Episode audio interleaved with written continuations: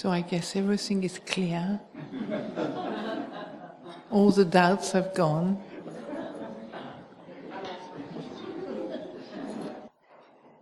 So, how do you deal with somebody who you know they're talking to you or they write to you and their thoughts are running away with them? And you know it's their thoughts and it's not reality. Mm. For example, I have a daughter who her thoughts sort of seem to govern her, you know, and she'll come, oh, mum, this, that, that, and it's her thoughts, mm. it's not reality. How do you, how would you uh, approach that with somebody? Is she asking you to approach her with these thoughts? No, no, it's um, like she may say, for example, you treat my brother totally different to me is because he's a man and I'm not and and you know real rubbish stuff but it's all in her mind it's her thoughts and it's well you can just be uh, you know you can you can you can serve as a sort of um, rubbish bin for her thoughts, you know. Which means yeah. you can just listen to her. It's like listening to somebody, you know, they, they, it's their stories, you know, that's how she sees it. And sometimes it's not uh, really necessary to intervene, particularly because people might, she might not be open to any, you know. But there may be a time, I'm sure, a situation where you probably can sit down and just um, go through this with her, you know, ask her, is that really what you think? Or, you know, maybe just uh, help her to question the validity or the reality of her thinking. You know, I think that might be helpful if she's open to it. Thank you.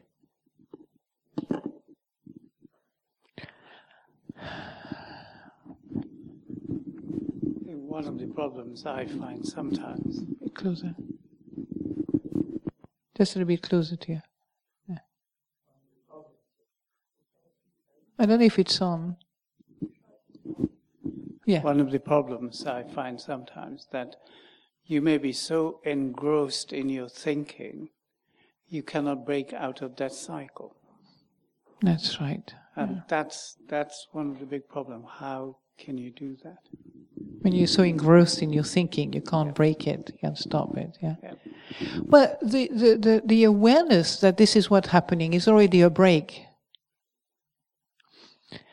Do you know what I mean? We're very good at trying to find uh, obstacles for what's happening to us, rather than to look at it. The uh, the, the, the, what I, I like the image of very ordinary image of the the cup half full. So the very fact that you ask this question is already a very good sign. Do you know what I mean? That's already um, directing your mind towards um, the way out of this habit. And then from then on, you can actually, instead of thinking of, instead of talking to me about, you know, uh, saying it's difficult, it's the most difficult thing, da da da da da, which may be true, maybe to start looking in a different direction. You know, how can I support myself, sustain my capacity to be aware of this tendency? You know, what, what is it that can help me to notice this? Already you've noticed it, so it's very good. That noticing really leads you onward towards more clarity, more consciousness, more ability to catch yourself when this is happening. And perhaps the most important thing, not to get upset about this tendency you have, because one of the danger of um, adopting a path of practice is that you can, for a while, live in two worlds. You have the world of how it should be, according to the books, Buddhism, the teachers, and your friends, and what's happening in you. And uh, you know, it's very easy to start being very critical, even more critical once you've adopted the Buddhist teaching in your life. Because the habits of comparing, comparing what's good and bad and so on continue to play out. And at some point you say, I'd rather be stupid and not take on board Buddhism. I've, I've had enough. Of course, that won't happen for too long, you know, but being discouraged, feel discouraged, you know. So for you, I think it's very nice that the fact that you notice that, that you are, uh, now you have to ask yourself, you know, why am I interested in that? Is it really useful to be interested in that? You know, what is it that draws my curiosity to this? You know, why, what makes me question this? So I don't know the context in which you're asking this question, the situation, honestly.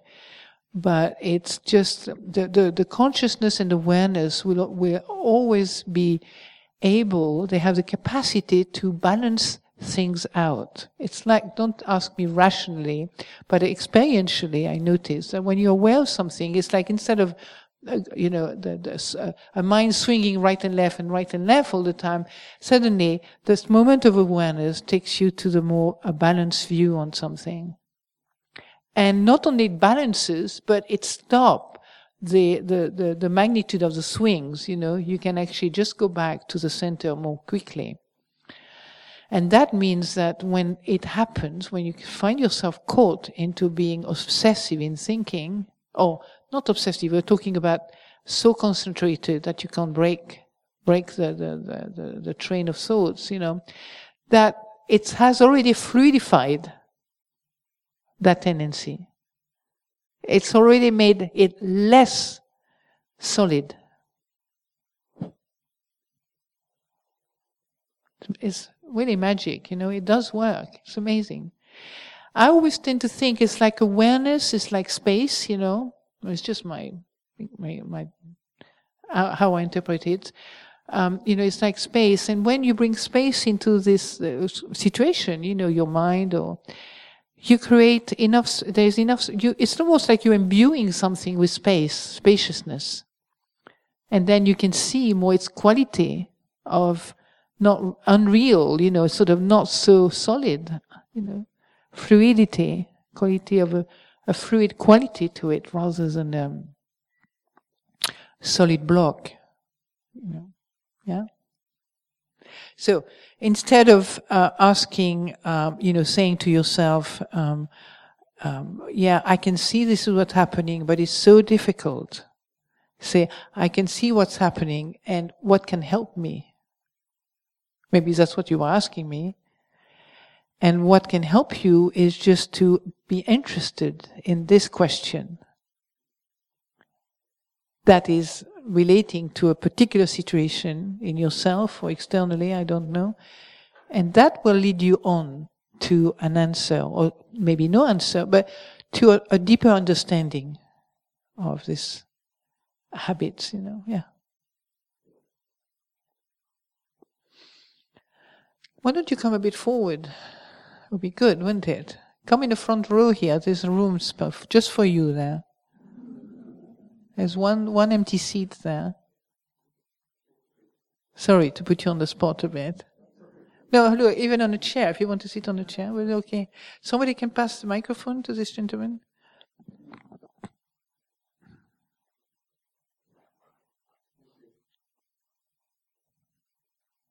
Thank you.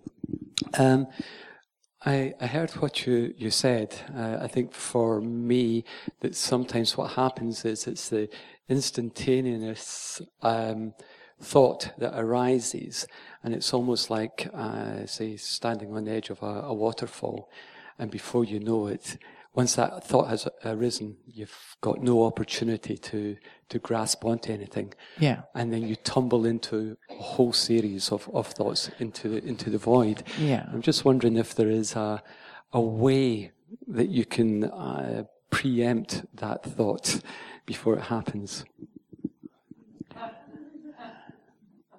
How can I stop thinking? well, um, uh, to preempt that thought, I mean, mindfulness is required, you know, but sometimes it's very difficult to stop a thought, you know. So once your thought has a reason is um, you know the ability. You can use many things to stop thinking. I mean, I didn't even address it in the talk, you know, but there's many things you can you can use. Um, but you have to do it very skillfully because it can actually backlash on you. Is that the right word? You know, sort of backlash means it, it, can have a strong reaction. If you press something too much down, it will just kind of push up and blow up. But if you do it consciously, like with a thought, for example, you can use even just a word, you know, Buddha, Buddha, like a little mantra. Because the nature of thought is comes and goes and comes and goes. It's empty of self, you know, it's empty of me and it's, you know, painful. So basically the mind is not really, in its, uh, I mean, in its uh, sort of, um, the mind is, you know, is, I could say the foundation of the mind is not, is, doesn't, I don't think it is, it wants to be attached to things that makes it measurable. Do you understand? Because the, you could say the mind that's not attached, the, the mind that is not identified, is a very happy mind. It's much more bright and happy and spacious and so on, free.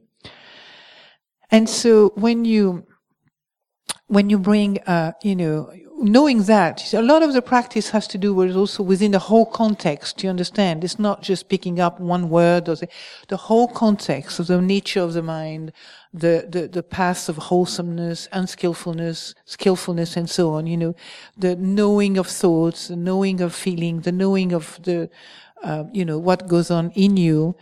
Um, you know, basically, once you know that thought is impermanent, is unsatisfactory, unsatisfactory and not self, and is empty of self, um, you know, you can actually um, use another thought, you know, to push it out. You know, it's like using a peg to push another peg.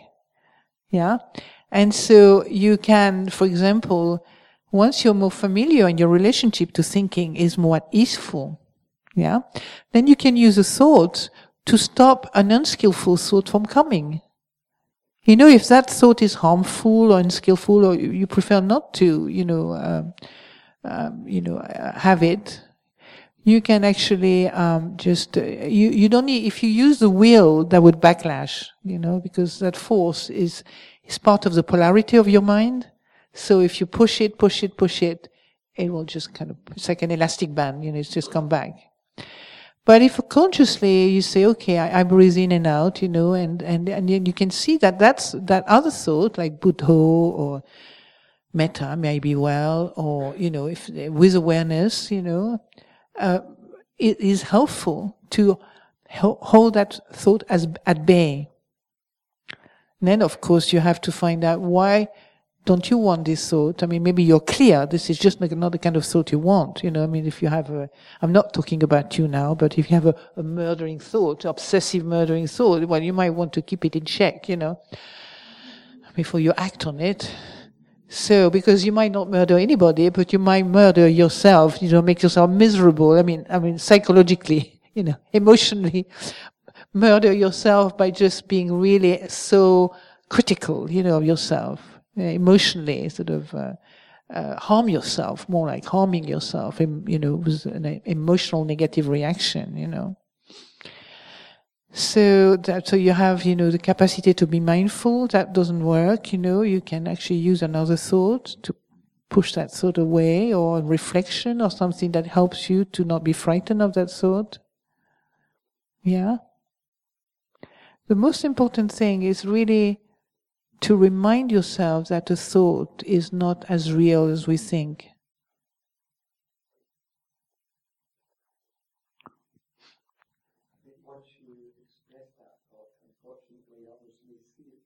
So say that again because I'm a bit deaf. I think unfortunately, uh, once you express that thought, uh, others may see it that way. In once, you ex- it, once you express it, yeah, yes, and that is the precepts are here for that. The precepts is the expression of your mind at a level of action and speech. If you want to know where your mind is at, just find out how you act and how you speak. Maybe you don't have time to have a refined microscopic, you know, uh, vision of your details of the phenomena of your mind and body, but you certainly uh, look at your action and look at your speech. Take note of that because that's your mind, okay, manifesting in speech and action. So you don't need to have any doubt, you know, if you act really nastily, then you just have anger in your mind. Don't have to go very far. And if you speak nastily, it means anger. And if you speak lovingly and kindly, you got metta, kindness, you know. There's not two ways, you know. I'm afraid. So I like to um, stress the importance of the precepts as being helping, as helping your mind at a grosser level, a visible level, a clearly visible level called action and speech.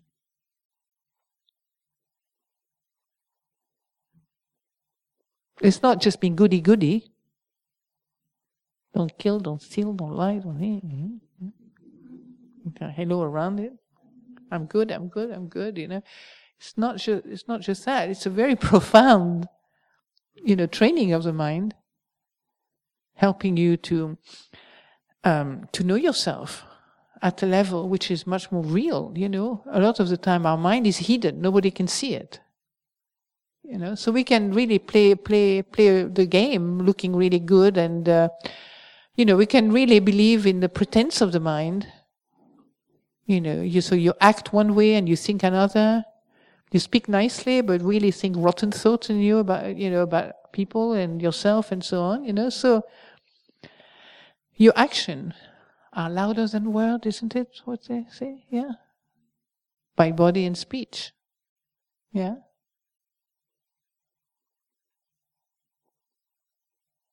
Yeah, good. Do you want to pass on the microphone? Every time you have finished, you can bring it to the next one. Yeah? That's your exercise. You can, your workout at the end of the special, special offering of workout at the end of the. And you don't need to close it down. Keep it on all the time. Is yeah. it on? Yeah.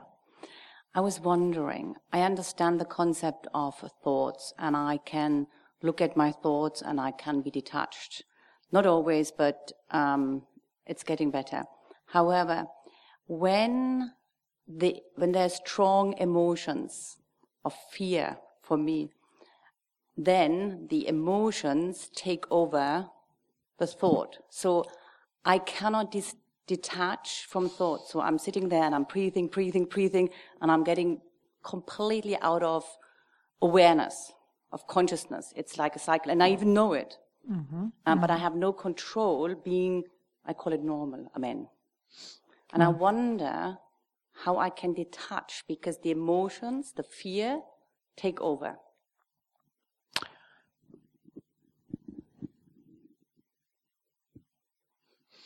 No secret.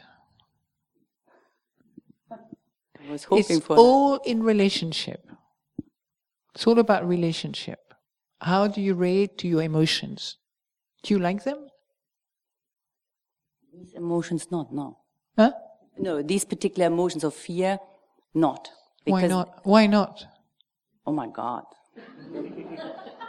Well, I'm just wondering. I'm just curious. Why not? What's the problem with anger and fear? No, it's not anger. It's it's fear. It's, Okay. It's, it's not anger. It's not. It's it's literally fear. Um, it's not. It's not directed to anybody else. Okay, just other fear. than my own fear. Yeah, yeah. Oh, well, fear is uh, a very powerful emotion. And it has its usefulness, you know, it's actually help us when we're in danger, you know, to be frightened is a good thing, you know, it's like a message, be careful. And you don't have, you, you won't have any problem with fear once you don't mind inhabiting or you don't mind fear inhabiting your mind for a short time.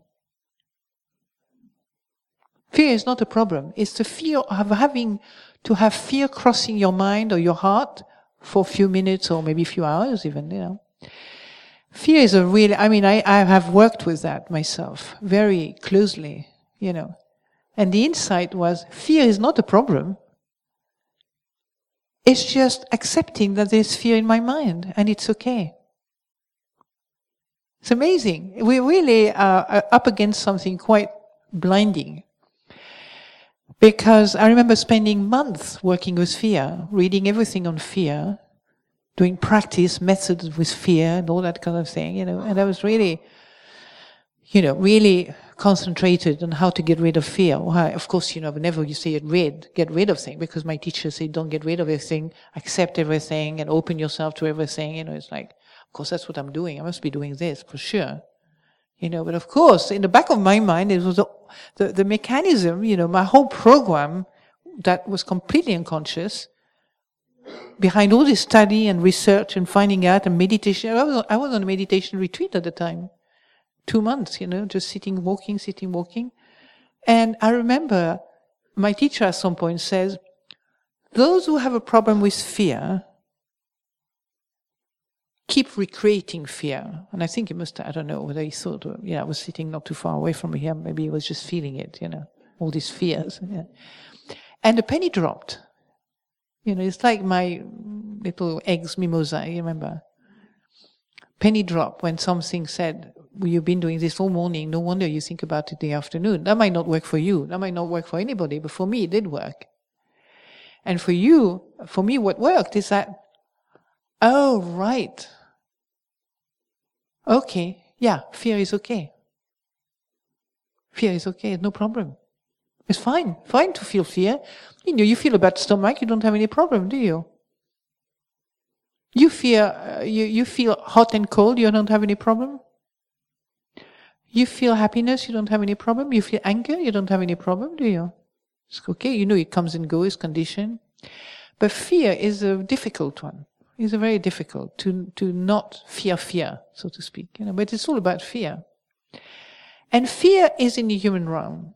You know, it's like it's part of this life. You have to begin to see fear as it's okay to fear. To be frightened is okay. There's no problem in being frightened you can see it as a friend. Thank you for alerting me for something that may need fear, you know, to be on my, to be vigilant, you know?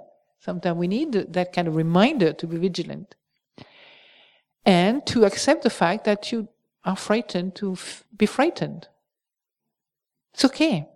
Uh, once you see this clearly, little by little, you start, f- it start going. Begins to kind of decrease and to the point where, you know, fear comes, fear goes. I mean, I, my experience, it's like, it's wonderfully freeing suddenly, you know, you're, you're frightened and it's okay, and you're not frightened and it's okay, and frightened again and it's okay. You see?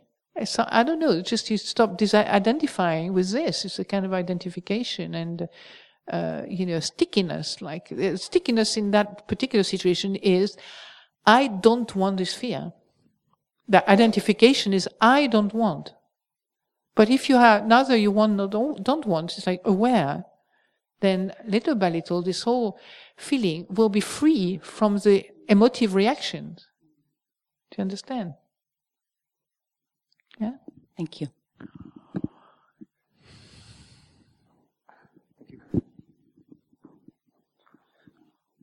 Um, the type of fear that the young lady was just talking about is that um, uh, sort of your self perception of um, yourself's perception of the anxiety that's coming up. And, and if you can train yourself to think of that anxiety as, as something like love and your feelings for children, you can almost turn that anxiety away from fear.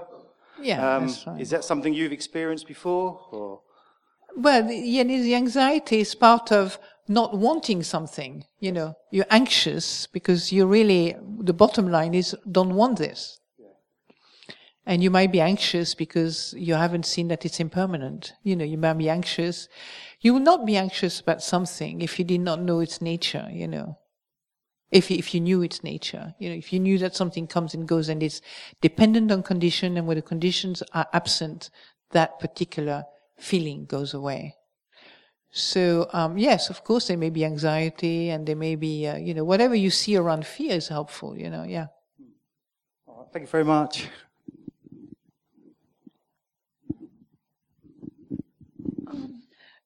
Now, can I see your face? Yes, I'm here.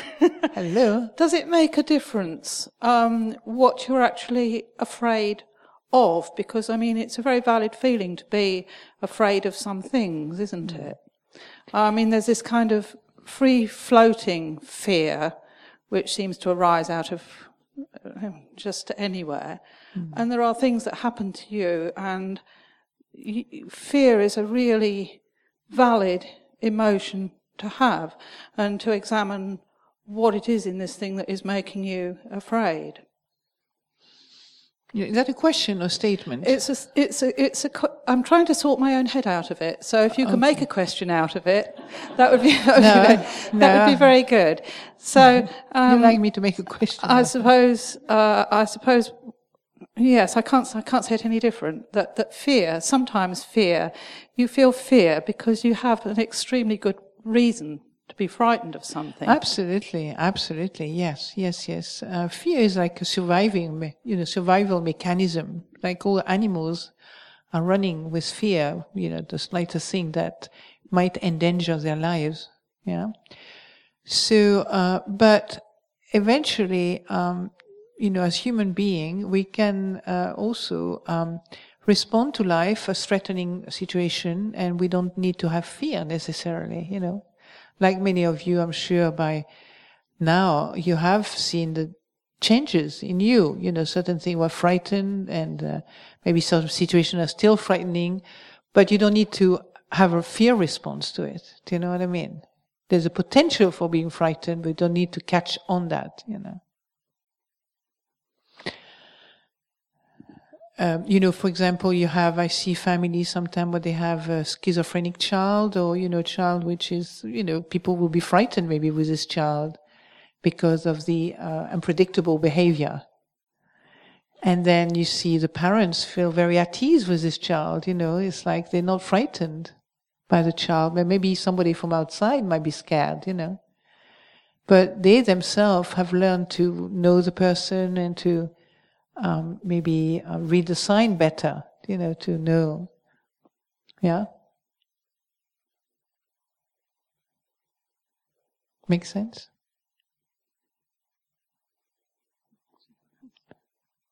Things are, you know, um, um, I mean, if things are really frightening, um, it's very subjective, isn't it?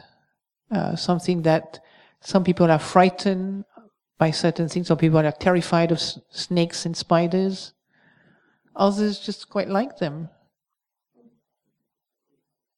I quite like spiders.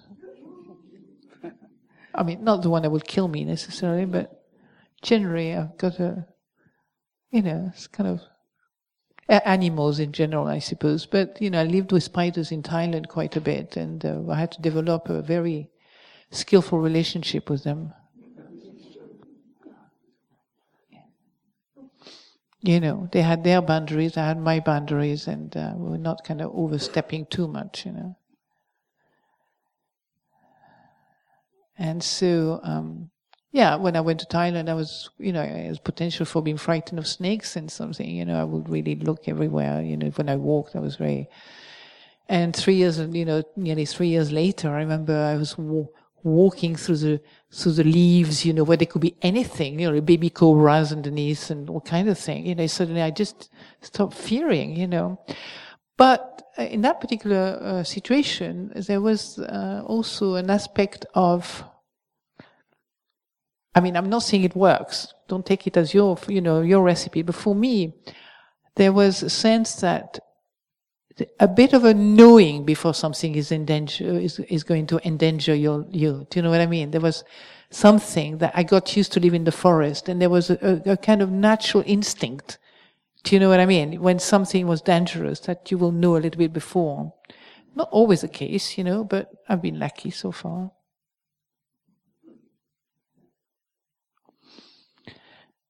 Any other questions? Yeah. Yeah, um, just one thing that was occurring to me, and uh, I was chatting to my wife in the interval.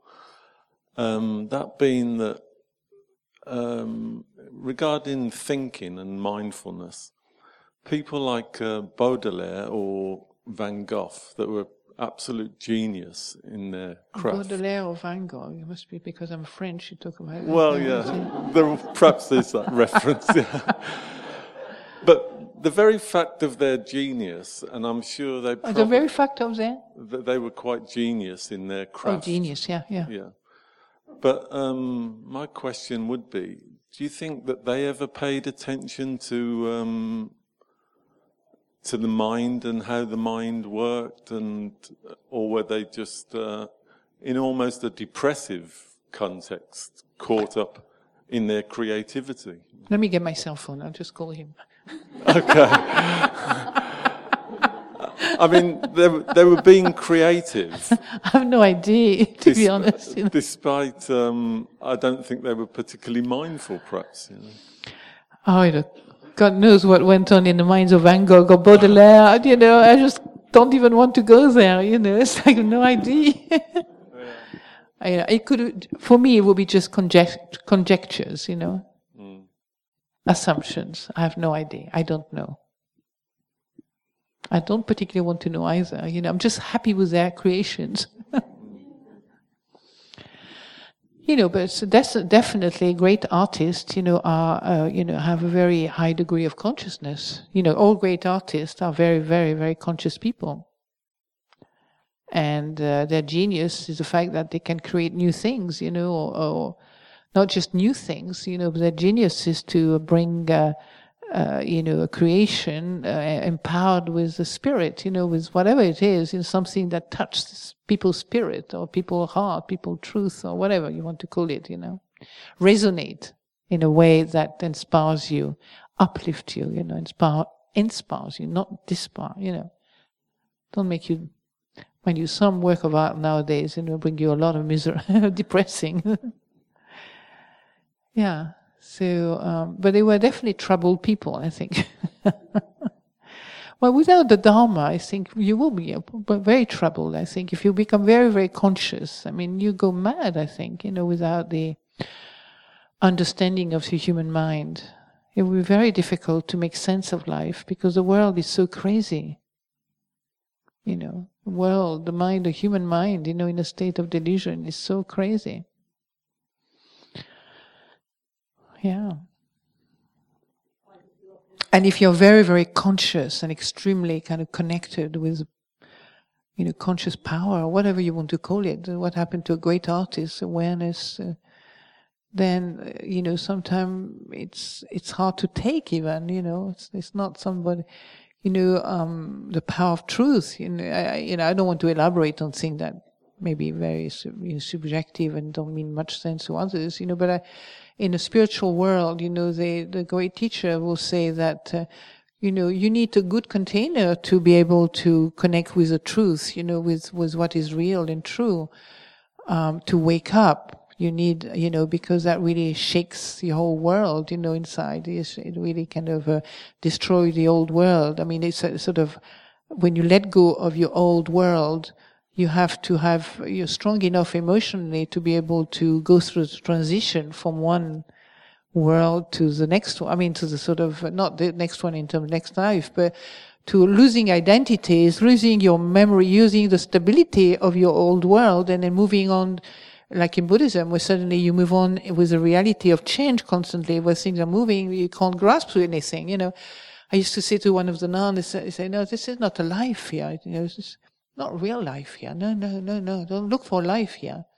Remember, we're only taking refuge in one moment. one moment at a time is changing. Ah, you know, what do I go next? Do you understand? So we have to kind of make it more solid to be able to not go mad with it. You know, to be able to, um, you know, be this container that can enable the Dhamma to go through. Yeah? To be able to interpret life in a way that is livable. Sorry?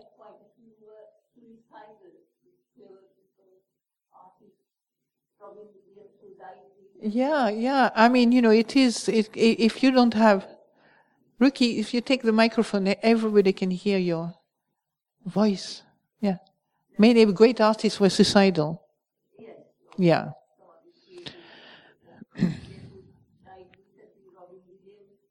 Yeah, yeah. So many. Yeah, yeah. Well, the world is pretty depressing, really, you know.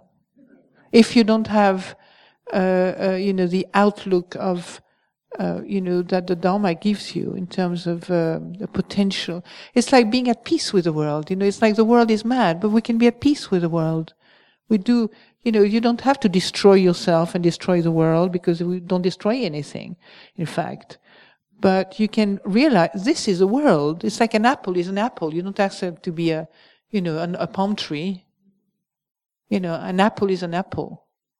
Okay. And then the world is, created by greed, hatred, and delusion. What do you expect? You know, and of course, then this aspect of the dimension of the spirituality and the awakening dimension, you know, the awakened awareness of the world and the potentiality of uh, of the awakened mind, the potentiality for bringing love and happiness and uh, you know and and and a beautiful world yeah, in the human realm.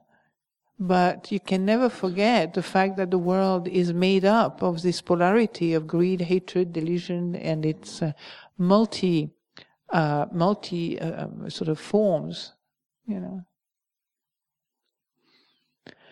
Yeah. So can somebody take it from Ruki and uh, the, and take it from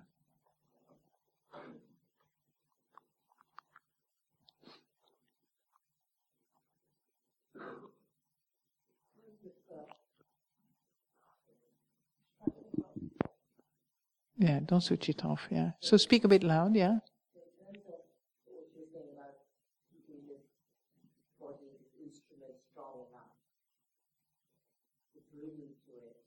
Mm. Mm. Hmm? When when I talk about the body, I don't talk necessarily about just a physical body. Do you understand?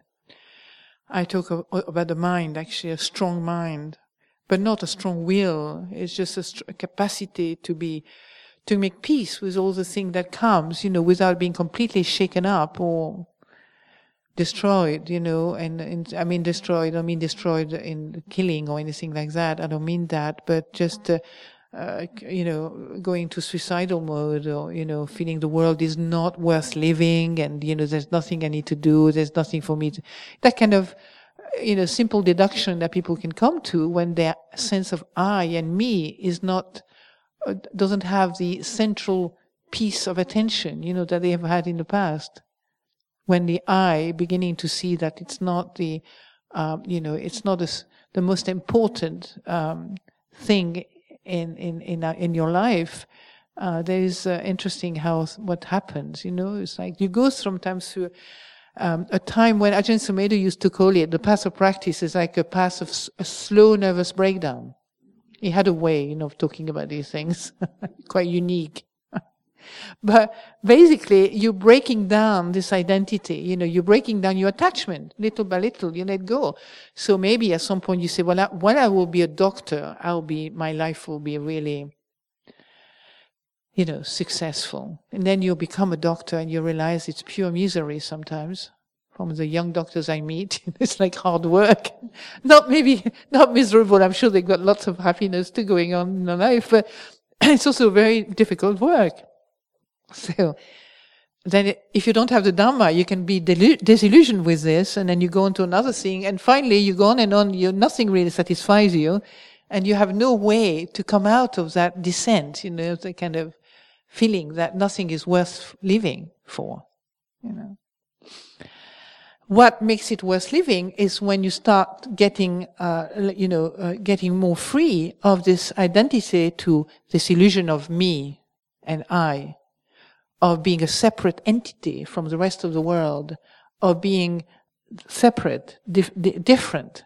You know, the sense of I is the most divisive force in our life.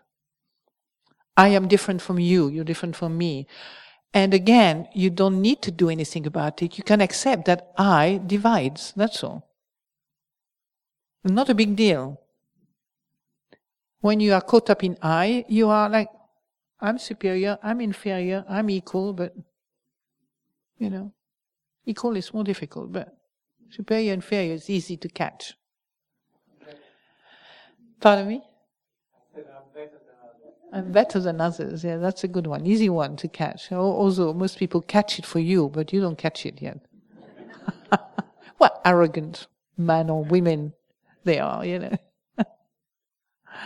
But we're very good at undermining ourselves in England, particularly. I notice, you know, that being less is much better, you know, humble and stuff, you know. Italian, French, you know, it's like mm, I'm wonderful, you know. Didn't you notice? It's quite normal. You just have, you know, more positive culture, isn't it? Yeah. Not everybody, you know. She's she's French. She doesn't think that. I don't think. Yeah? No.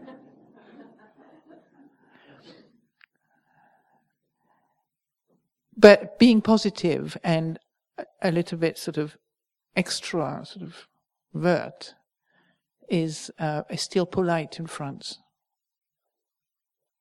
Not like here in England, you know, to be too outgoing and and too self-assertive in its qualities and the good thing we have is borderline, isn't it? Accepted borderline level. Might not want to go too far with that. it's amazing when you're. I mean, anyway, it's been my pet topic. I said, and I won't talk about it today. About yeah, with the difference between French and the English, you know. It's like, I can make people laugh for a long, long time, but I've said put it aside today. You know. Uh, so, what was the question? I can't remember. We finished. These the next one? No, no I did, did I go astray or something? No. Okay.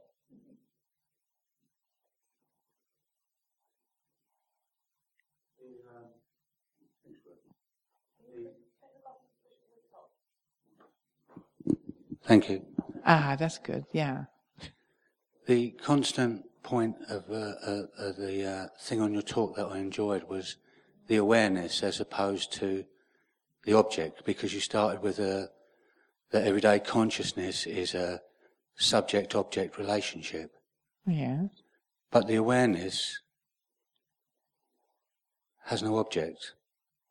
It can be a knowing quality, but it cannot be objectified. So the liberation, it, yeah. the liberation is in, I think you constantly said throughout, was in the awareness. So no matter what arises, uh, thought, emotion, mental contents, fear. Yeah. There's the knowing quality of that. That's right. That's right. Yeah. And that is a, a stage in one's practice, you know, where you begin to be aware of the awareness, you know, you be conscious of the refuge, what we call the refuge, you know, yeah. That's right. I mean, this is for me, that was the thing I trusted. Uh, this is the only thing I trusted from the beginning for me. There was nothing else. Not that I distrust the rest, but I, I knew, um, you know, that there was only one place in oneself that would, I could say from my ego point of view, crush the whole thing and drop it in the cosmic bin, you know. On a more kind of, you know, uh, heart level, he'll be just practicing the Buddhist teaching correctly. Do you know what I mean? But what I meant by crush the whole thing, it means like I knew I will, I will be on a fast lane, basically. You know, my, my mind was still wanting to get quick results, you know. And I knew the quickest result was just to stay in that refuge in awareness. But, and I had a monastery to do that. You understand? It's not many places where you go to your boss and say, you know, sorry, I just need to f- feel the um, impermanence of my gut feeling right now. you know, or, do you know what I mean? Or, let me just check, you know, whether my wisdom is established or not, or whether I'm mindful in the, but in a monastery, that's all you do. So it's very simple. Isn't it, Anna?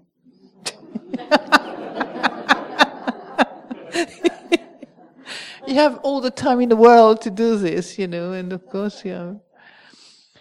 And that's what you, that's the only expectation, you, the only thing you expected to be, uh, you know, interested in is that, you know, this refuge of awareness. And of course, that means not simple. It's just in every aspect of one's life, you know, that people are too heedless for too long. At some point, they don't, can't live here for, you know, anymore. You know, they just have to really um, pull up their socks a bit. Their mindfulness socks. so does any other questions? No? Okay, pass, pass, yeah, yeah. Because you have many people just beside me who cannot hear so well. I'm sure. There's on the ver- they're on the borderline yet, not completely deaf, but I apologise. On the way. Um, I'm kind of sat here thinking about the thoughts that go around thinking about stopping thinking. That's the kind of person I overthink I know. everything. That's um, right.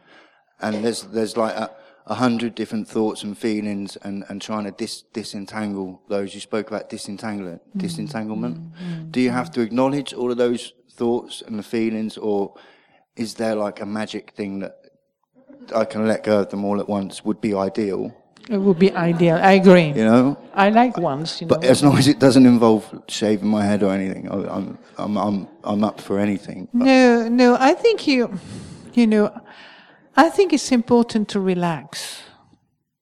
yeah, people do tell me that. Funnily enough. But it's important to relax with the fact that you're not relaxed. You know what I mean? I won't tell you what my last job was, but it was along No, but you didn't hear what I said. You didn't hear what I said. Something very important. Okay, go on. Breathe in, breathe out. That's it. What, can you just breathe in gently now? Okay. I'll try. no, so what I was saying is that you can relax with your life as it is. Do you understand? So that you don't have to become somebody else. You're okay. You're okay. It's all right. Yeah. And, you know, uh, many things makes us think a lot. Double check. How much cup of coffee do you drink a day? I'm not saying you, but just in general. Ah, well, there you go. I read it. I got the spot and the right spot there. I didn't realize I was kind of hitting on just the right spot. So, could you cut down on coffee? Yeah. Good. Well, yeah, it's going to make a big difference for you. I have already cut down on the other things that I used to use to stop thinking. So To stop what? th- I have already cut out the other things that I used to use to I stop hear thinking. that. Yeah, I heard that. so now I'm kind of I'm kind of stuck with they don't work anymore. Okay, well, that's very good, you know, for you just to be really happy with you, to, to be have the sense of joy. But coffee, and I, I, I don't want to say I love coffee, but I, dr- I, I have actually made a, a certain determination not to drink that that amount of coffee myself, you know, not to stop coffee altogether for a while. So, um, you know, to for you, you might not be able to drop it straight away, but just begin to notice the difference in terms of emotion, emotional and uh, physical uh, physical experience. Your body, how does your body and your head feels like when you don't have so much coffee? You know. And then maybe once you start seeing that you think less, you're more relaxed, you're more at ease. It has to be an experience for you to be motivated in a way. You have to have some experience of this. Maybe just um, you, you know I don't. I, I think you need to congratulate yourself, to, you know, for the fact that you have abandoned a lot of things already, and now because of that, maybe you're becoming aware of all the stuff that was behind all these things you were taking. Do you understand? So it's not like it's something wrong. It's more like you have become more conscious and aware of the stuff that was held at bay. yeah. Yes, no but. No, no, ban the but from your life. It doesn't work. You know, and, let's replace them. You can say and instead, you know. And it's not easy to give up coffee. You know. It's not, the coffee is not a problem. It's not easy to give up. The experience of a mind and body under the influence of coffee. Do you understand? It's the whole experience of yourself that needs to be looked at, you know.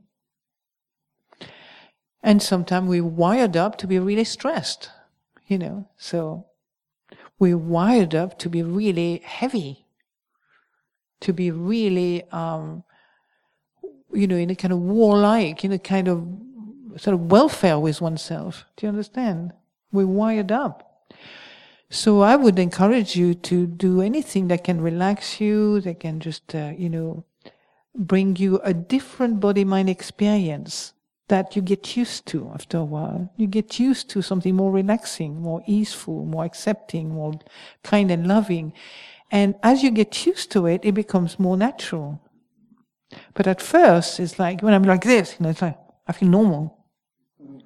I'm not comparing you, you know, but like inside, you may feel like that. And suddenly you're like this, and you feel, oh my God, this is really weird. You know, it's not me. I'm not me. I'm just not like that, you know. I want to be like this, you know.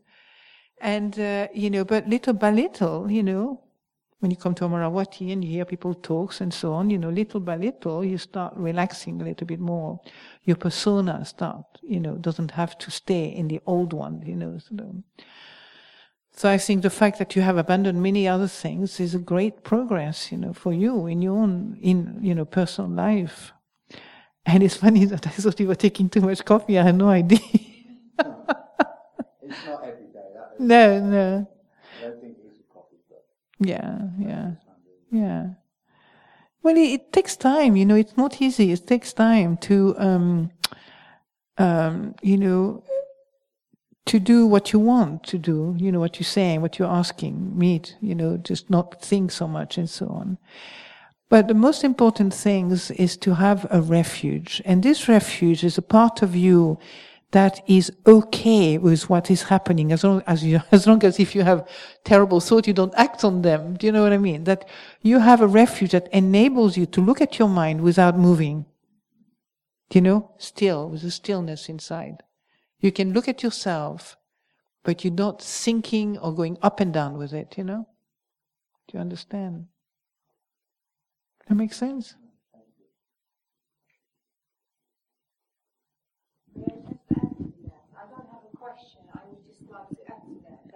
Now you have to wait for the microphone because out of compassion, remember, for everybody. Is it working? I would like just add to all of that that it does not have to take long and it does not have to be difficult either. That's right. The overthinking, it may just go itself in a very short span of time, but follow, trust yourself. That's right. Go where you feel like you need going, do what you feel like you need doing. And stop drinking coffee. That's right. Well, that's an encouragement, isn't it? Now you have to be being too cynical about yourself, eh?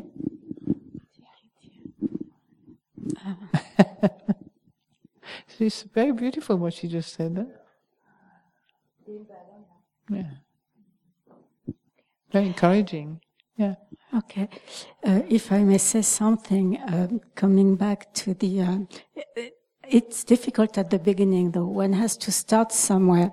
And I'm coming back to uh, the intervention about when you have a thought or a feeling that's sticking, that doesn't go away. And I, my experience has been uh, for one, but I mean, first you, ha- you are working on all levels. And once I really got like in the guts that understanding of anicca, impermanence, one thing that helped me when I went through a difficult time was when I was bad thought, I was having bad thoughts or sticking thoughts, things that would always come back, or feelings, that this confidence in a way that it, it wasn't going to stay. So when it only stays a few minutes, then it's easy. But when it sticks to your mind for days and weeks and it comes back even over the years. Yeah.